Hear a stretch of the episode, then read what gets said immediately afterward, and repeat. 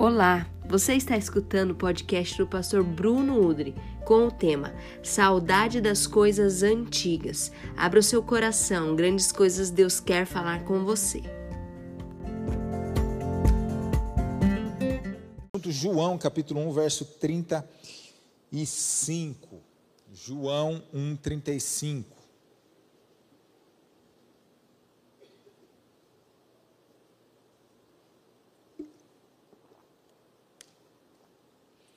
Se por acaso tem uma a galera que está vendo aí pela internet, saudade de vocês, desfrutem aí onde vocês estão. Bom demais. Dá uma saída. João 1:35. Conto com a sua atenção aqui em João 1:35, olha só. No dia seguinte, João estava ali novamente com dois de seus discípulos. Dois de seus discípulos. Quando viu Jesus passando, disse: Vejam, é o Cordeiro de Deus. Ouvindo-o dizer isso, os dois discípulos seguiram Jesus. Voltando-se, vendo Jesus que os dois o seguiam, perguntou-lhes: que vocês querem? Eles disseram: Rabi, que quer dizer mestre, onde estás hospedado? Respondeu ele: Venham e verão. Então foram, por volta das quatro horas da tarde, viram onde ele estava hospedado e passaram com ele aquele dia. André, irmão de Simão Pedro, era um dos dois que tinham ouvido o que João dissera e que haviam seguido Jesus. O primeiro que ele encontrou foi Simão, seu irmão. Ele disse: Achamos o Messias, isto é, o Cristo, e o levou a Jesus. Jesus olhou para ele e disse: Você é Simão, filho de João. Será chamado Cefas, que quer, traduzido, quer dizer Pedro. Agora vai lá para Lucas capítulo 5.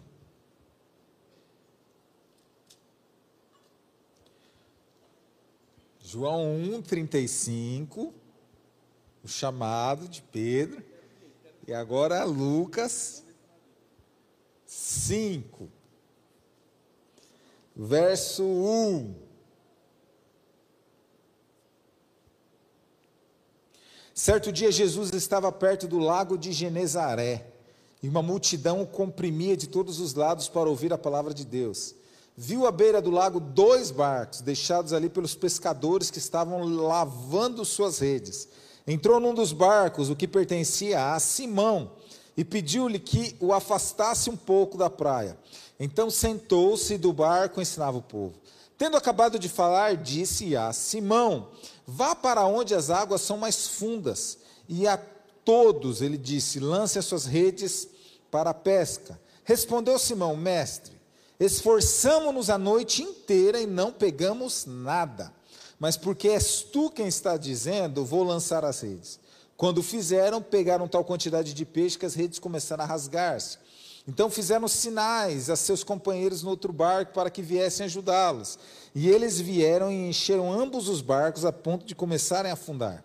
Quando Simão Pedro viu isso, prostrou-se aos pés de Jesus e disse: Afasta-te de mim, Senhor, porque eu sou homem pecador pois ele e todos os seus companheiros estavam perplexos com a pesca que haviam feito, como também Tiago e João, os filhos de Zebedeu, sócios de Simão.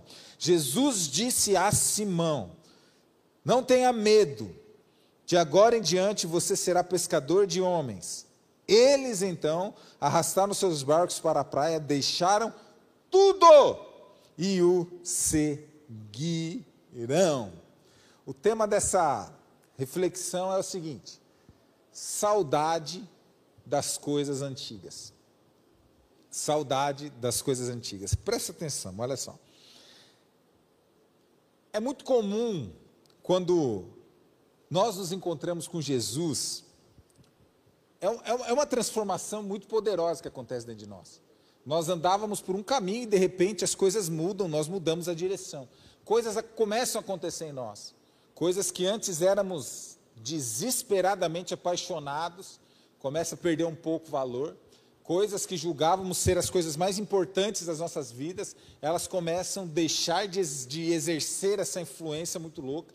Coisas que nós éramos assim muito é, atraídos, né? O Leandrão abriu o culto aqui falando de, de, de fascínio, coisas que fascinavam os nossos olhos, de repente para de fascinar.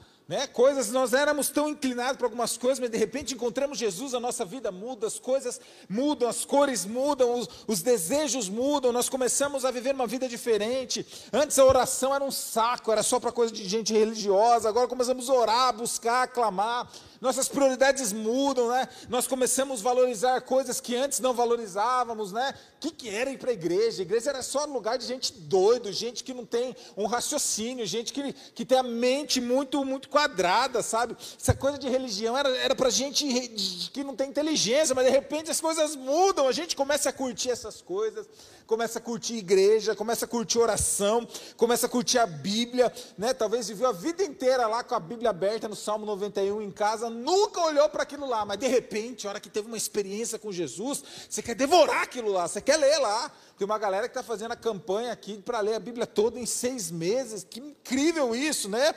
Talvez passar a vida inteira sem abrir a Bíblia abrir a Bíblia, mas agora vão ler tudo em seis meses. Isso é top demais. O Espírito se movendo, sabe? Agora quer saber de vigília, agora quer saber de jejum, agora quer saber de, de labachúrias, agora quer saber de mistérios, agora quer saber de coisas espirituais. Antes era para gente doente, fanático, agora você quer tudo isso. Porque a tua vida mudou, algo foi startado dentro de você. E por consequência disso, coisas especiais começam a acontecer. Por causa, por causa dessa transformação e por causa dessa, desse, desse novo caminho, coisas diferentes começam a acontecer. Sinais incríveis da parte de Deus você começa a ver. Transformações da sua vida começam a acontecer. O Espírito Santo começa a te encher, você é tocado. Sei lá, você nunca chorou por nada, agora de repente, na hora do louvor ou do nada, você começa a chorar. Coisas de Deus começam a acontecer na sua vida. Você começa a ser perseguido no seu trabalho, na sua escola, na sua faculdade, e ao invés de ficar triste, você fica feliz. Que bom que eu estou sendo perseguido, porque perseguiram os discípulos, perseguindo os profetas, coisas especiais começam a acontecer. Prega o evangelho para todo mundo, para o cobrador do ônibus, para o Uber, para todo mundo pregando o evangelho. Coisas começam a acontecer a partir dessa mudança de direção. Mas passa um tempo e todos nós, todos nós, enfrentamos um momento Todos nós, depois de um tempo, enfrentamos um momento de crise. Isso assim aconteceu comigo e eu vejo acontecendo com quase todo mundo. Passa aquele tempo, vem aquele vendaval de Deus, de repente, crises internas começam a acontecer. Um tempo do desencanto, coloquei aqui. O Landrão falou, começou, abriu o culto falando sobre o fascínio, nós estamos fascinados pelo Senhor. Mas de repente, depois de passar um tempo muito fascinado, encantado, parece que nós enfrentamos o tempo do desencanto. Começamos a questionar se de fato tudo isso que a gente está querendo, tudo isso que a gente está experimentando é de Deus. Passa um tempo depois daquele furacão, aquela lua de mel, começamos a questionar, meu, mas mas será que é isso mesmo? Será que eu quero isso para a minha vida? Será que eu quero essa, essa intensidade, essa dinâmica de fato para a minha vida? Será que de fato vale a pena todas as coisas que eu estou deixando de fazer? Será que de fato vale a pena não fazer as coisas que eu abri mão por causa dessa dinâmica de reino de Deus? Será que vale a pena? E de repente aquilo que era encantador, aquilo que era fascinante, já não tem mais fascínio. Aquilo que era encantador já não encanta mais. Aquilo que um tempo a oração acordava de madrugada, de manhã para orar, já se torna um fardo. A Bíblia que tinha sede e fome, que você leu ela em seis meses, agora passa semanas sem abrir. O tempo do desencanto. O culto que era algo valioso, prioridade na sua vida, agora já é um saco. Você acha que eu vou abrir mão das outras coisas para estar na igreja? Não. Um tempo do desencanto. já não tem mais o apreço que tinha antes.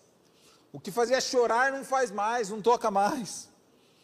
A vida de oração já, já começa a ser pesada, ser ruim. E quando a gente passa esse tempo do desencanto, sabe algo que começa a nascer na minha e na tua vida? Saudade das coisas antigas. Quando nós nos deparamos com o tempo do desencanto, nós começamos a nos lembrar do que? Das coisas antigas.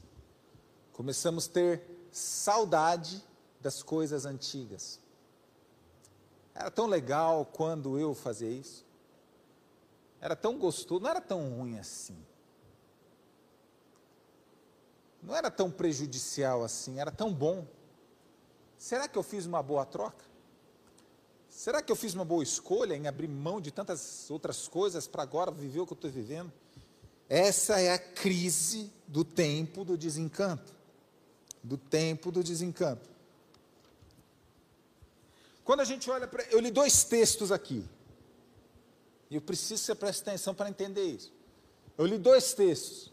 O primeiro texto lá de João 1 fala dos primeiros discípulos de Jesus. Os primeiros discípulos de Jesus eram discípulos de João Batista. O texto fala que dois deles começaram a seguir Jesus, André e o próprio João. E esses dois eles começam a seguir Jesus. E de repente eles têm uma revelação muito incrível da pessoa de Jesus. E André, ele vai desesperado procurar o irmão dele, chamado Pedro. Fala, Pedro, né? Que na época ainda não era Pedro, era Simão. Irmãozinho, vem aqui, nós achamos o Messias. E agora Pedro vem, tem um encontro com Jesus. Jesus traz uma palavra de destino para ele. Eu estou mudando o teu nome, eu estou te dando um novo destino, estou te dando uma nova perspectiva da sua vida. E ali esses seis discípulos, que ali eram os irmãos André e Pedro, Tiago e João, que eram pescadores sócios, junto com Felipe e Bartolomeu, que é o Natanael, eles são chamados e eles começam a seguir Jesus. Eles começam a viver uma dinâmica diária com Jesus. Eles são chamados, eles começam a viver coisas muito incríveis com Jesus. Eles começam a, por acompanhar Jesus, experimentar coisas muito loucas. Assim que Jesus chama eles, Jesus pega eles e leva para um casamento em Caná da Galileia. E lá esses caras, eles desfrutam, experimentam do primeiro milagre de Jesus público, Jesus transformando água em vinho. Os caras estavam lá, o texto diz, Jesus e os discípulos estavam na festa. Eles começam a acompanhar Jesus e da Galileia eles voltam para a Judéia. Lá na Judéia eles acompanhando Jesus, eles, eles visualizam Jesus entrando no templo, é, virando a mesa dos cambistas, purificando o templo, e eles ali junto. O texto diz em João 2,32 que enquanto eles estavam na Judéia, em Jerusalém, na primeira Páscoa que Jesus teve no, no seu ministério público ali em Jerusalém, João 2,32, muitos viram os sinais miraculosos que ele estava realizando. Esses seis caras estavam acompanhando Jesus e vendo Jesus trazer vista para os cegos. Esses caras estavam acompanhando Jesus e eles estavam vendo Jesus levantar os paralíticos. Esses caras estavam acompanhando Jesus, vendo Jesus curar e fazer inúmeros sinais. Eles estavam juntos. Eles estavam juntos ali na primeira Páscoa de Jesus, em Jerusalém. Quando Nicodemos vem, João 3 fala disso, e ali Jesus traz toda a doutrina da regeneração, esses caras estavam ali escutando. Esses caras estavam juntos. Esses caras foram junto com Jesus para Enon, ficaram oito meses batizando pessoas em Enon. Eles tiveram uma vida muito próxima de Jesus durante muito tempo. Eles tiveram essa experiência de encontrar Jesus e essa vida incrível de viver com Jesus. E de repente Jesus resolve voltar da Judéia para Galiléia. Só que entre Judeia e Galiléia existia uma, uma região chamada Samaria. João 4.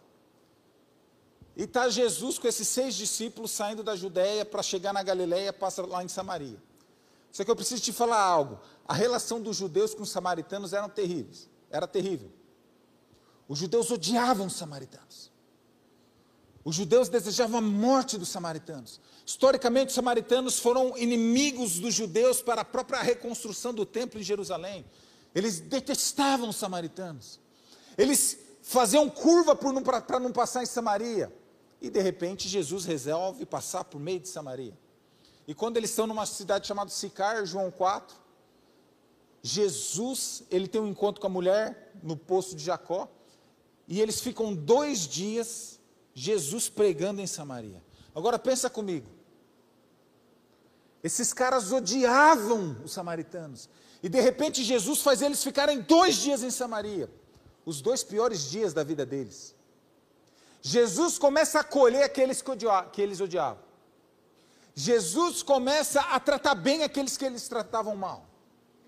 Jesus começa a dar amor àqueles que eles só davam ódio. Jesus começa a confrontar diretamente o sistema de valores desses seis discípulos. Jesus começa a confrontar diretamente tudo que eles pensavam, tudo que eles raciocinava a respeito da, da religião. E sabe o que, que acontece quando eles saem de Samaria e chegam para Galiléia? Os seis abandonam Jesus. Os seis largam Jesus. Jesus volta para Galiléia e tudo que é dito a respeito de Jesus, quando ele volta para Galiléia, Jesus está sozinho. Jesus, quando foi rejeitado em Nazaré, ele estava sozinho. Jesus, quando ele curou o centurião em Cafarnaum, o filho do centurião, ele estava sozinho. Sabe por quê? Porque os seis, quando foram confrontados nos seus valores, eles largaram Jesus e foram fazer o quê? Voltar a pescar. Saudade das coisas antigas. Eles passaram quase um ano com Jesus e de repente eles resolvem, eles se frustram com Jesus e abrem mão do que eles estavam vivendo com Jesus para voltar para as coisas antigas. Eles tiveram saudade das coisas antigas. Eles tinham tido encontro, eles tinham vivido cada coisa com Jesus e de repente eles tiveram a crise do desencanto. O momento do desencanto. E sabe o que é mais interessante? Que o momento de desencanto na vida deles, na nossa vida, acontece quando a lua de mel com Jesus passa. Quando a euforia do primeiro encontro passa e Jesus olha para mim e para você: olha, é muito bom estar comigo, é muito bom ter você na minha vida, mas agora eu vou começar a tocar nos teus valores. Eu vou começar a trabalhar no teu coração. Eu vou começar a iluminar áreas de trevas na, suas, na sua vida. É o que Jesus fez com os caras em Samaria. O que Jesus estava fazendo com esses caras em Samaria era falando o seguinte: eu vou transformar as coisas que você não quer que ninguém se transforme. Eu vou tocar nas coisas que você não quer que ninguém toque. Eu vou iluminar as coisas que você quer que continue escondida. E a questão é que quando começa a acontecer isso na vida deles, eles têm saudade das coisas antigas e deixam Jesus. E pode ser que muitos de nós tenhamos hoje muita saudade das coisas antigas, porque não suportamos o processo quando Jesus olha para nós e fala: Eu amo você, eu morri na cruz por você, mas eu não vou poupar você do processo de transformar você à minha imagem e semelhança. Jesus não vai me poupar, Jesus não vai te poupar, Ele nos ama, Ele se entregou por nós, Ele tem um destino para nós, mas eu e você precisamos saber Jesus não vai nos poupar de iluminar as áreas de trevas da minha vida e da sua vida, para que eu e você sejamos transformados conforme a sua imagem e a sua semelhança.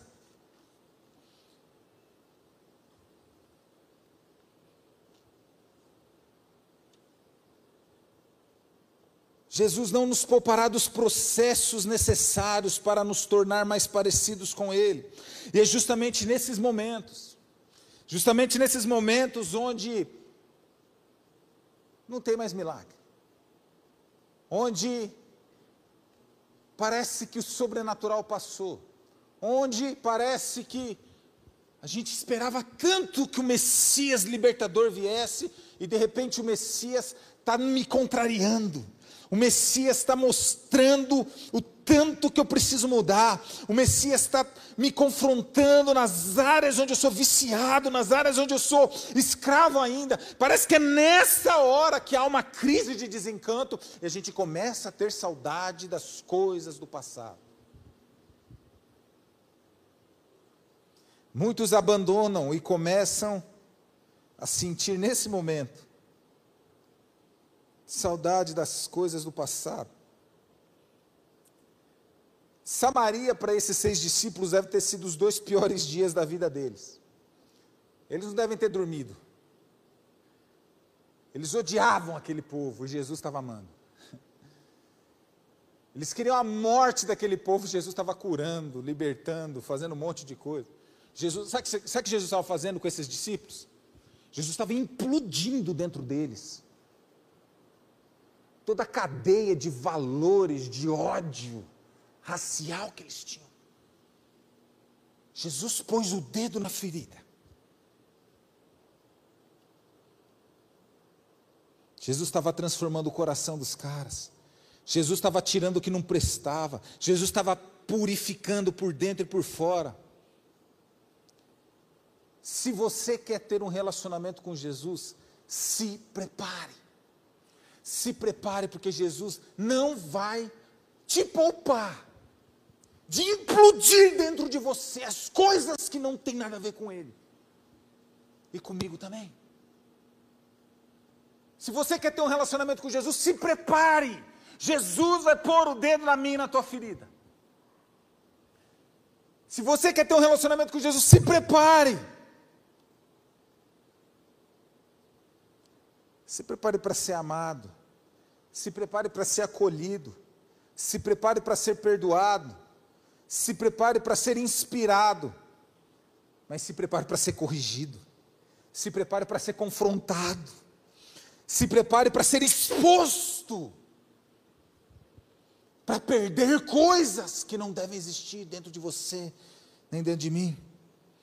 Jesus não nos poupará dos processos necessários para nos tornar mais parecidos com Ele. E o grande BO é que muitas vezes eu e você, quando nós enfrentamos esses processos, é justamente nessa hora que talvez a gente reage igual eles reagiram.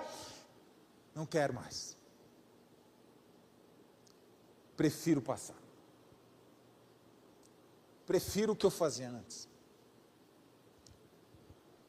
Prefiro minha velha vida. Muitos abandonam e começam a sentir saudade das coisas do passado. Quando Jesus chega novamente na Galiléia, ele está sozinho. Os discípulos voltam para fazer as coisas que eles faziam. Eles voltam para a pescaria. Eles tinham uma empresa. Jesus deu uma palavra de destino para os caras. Os caras ficaram um tempo. De repente eles largam e voltam.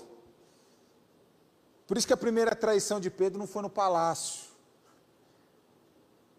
de Caifás.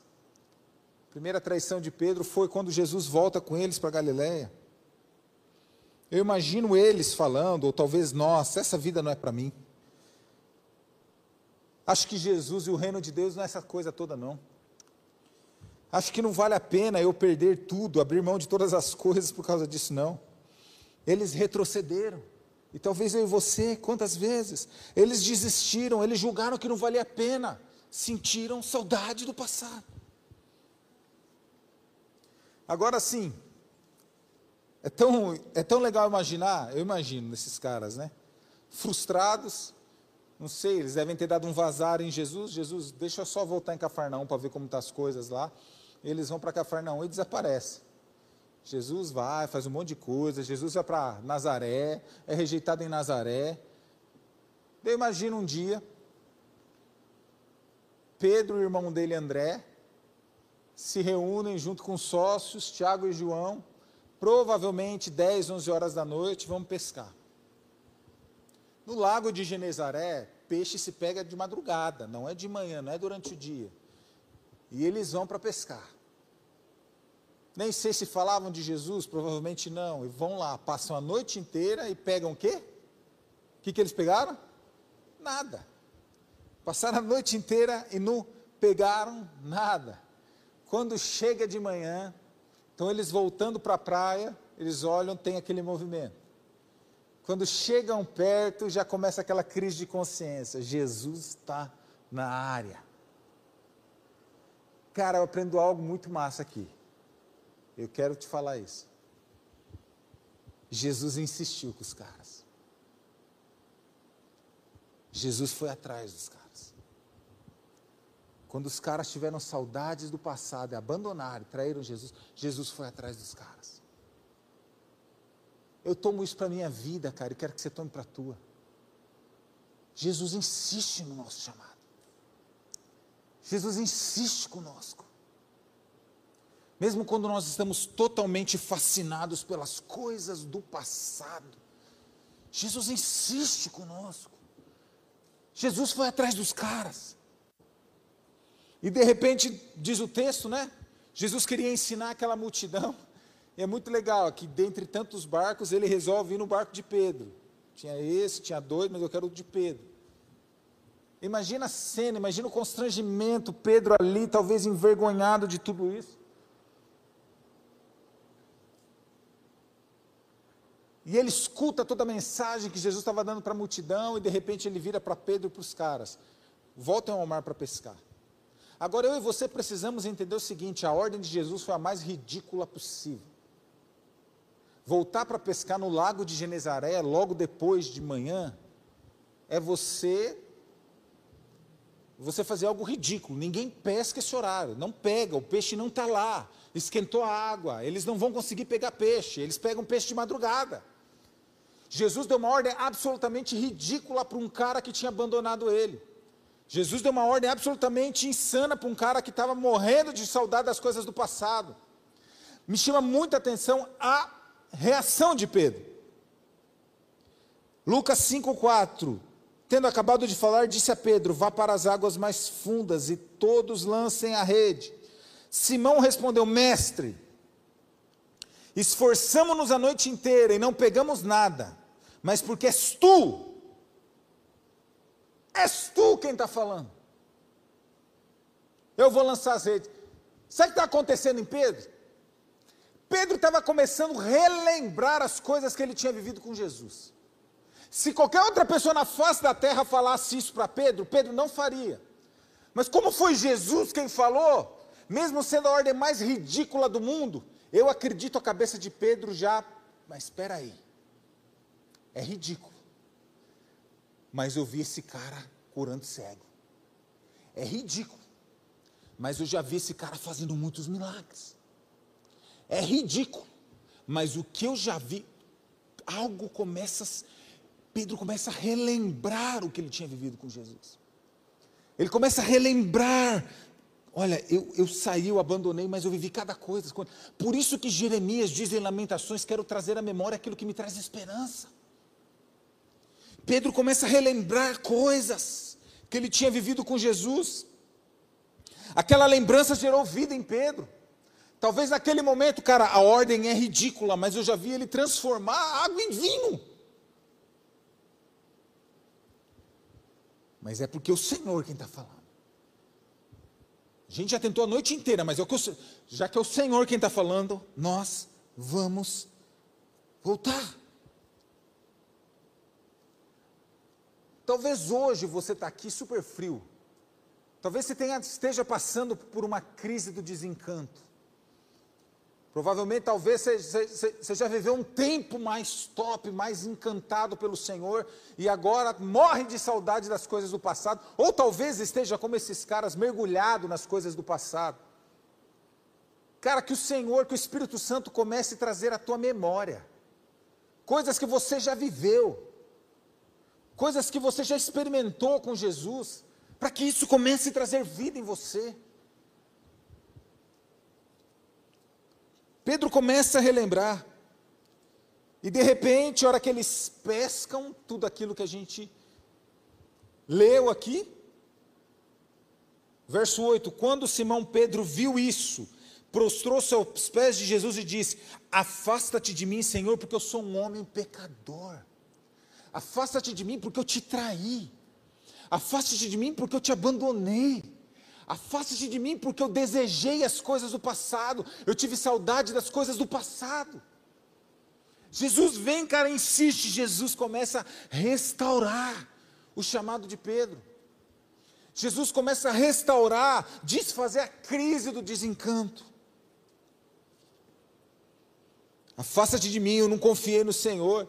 Afasta-te de mim, eu não permaneci. Eu sou, eu não suportei o processo. Afasta-te de mim, Senhor, porque quando o Senhor começou a trabalhar nas minhas entranhas, eu quis fugir. Afasta-te de mim, Senhor, porque eu voltei atrás. Afasta-te de mim, porque quando o Senhor falou que eu tinha que perdoar os meus pais, eu não suportei e vazei. Afasta-se de mim, porque quando o Senhor falou que eu tinha que me posicionar numa vida de santidade, compromisso com o Senhor, eu não aguentei. Eu caí fora e desejei as coisas do passado. Afasta-te de mim, eu preferi o passado. Cara, e o lindo aqui, cara, que eu até concluo falando, é a própria resposta de Jesus. Jesus tinha todo o direito de esculachar em Pedro. Resposta de Jesus. Jesus disse a Simão: Não tenha medo. Não tenha medo de mim. Não tenha medo de voltar. Não tenha medo de fazer o caminho de volta. Não tenha medo de confessar. Não tenha medo de perder o que você vai perder. Sabia que se você quer seguir Jesus, você vai perder coisas. Você vai perder coisas.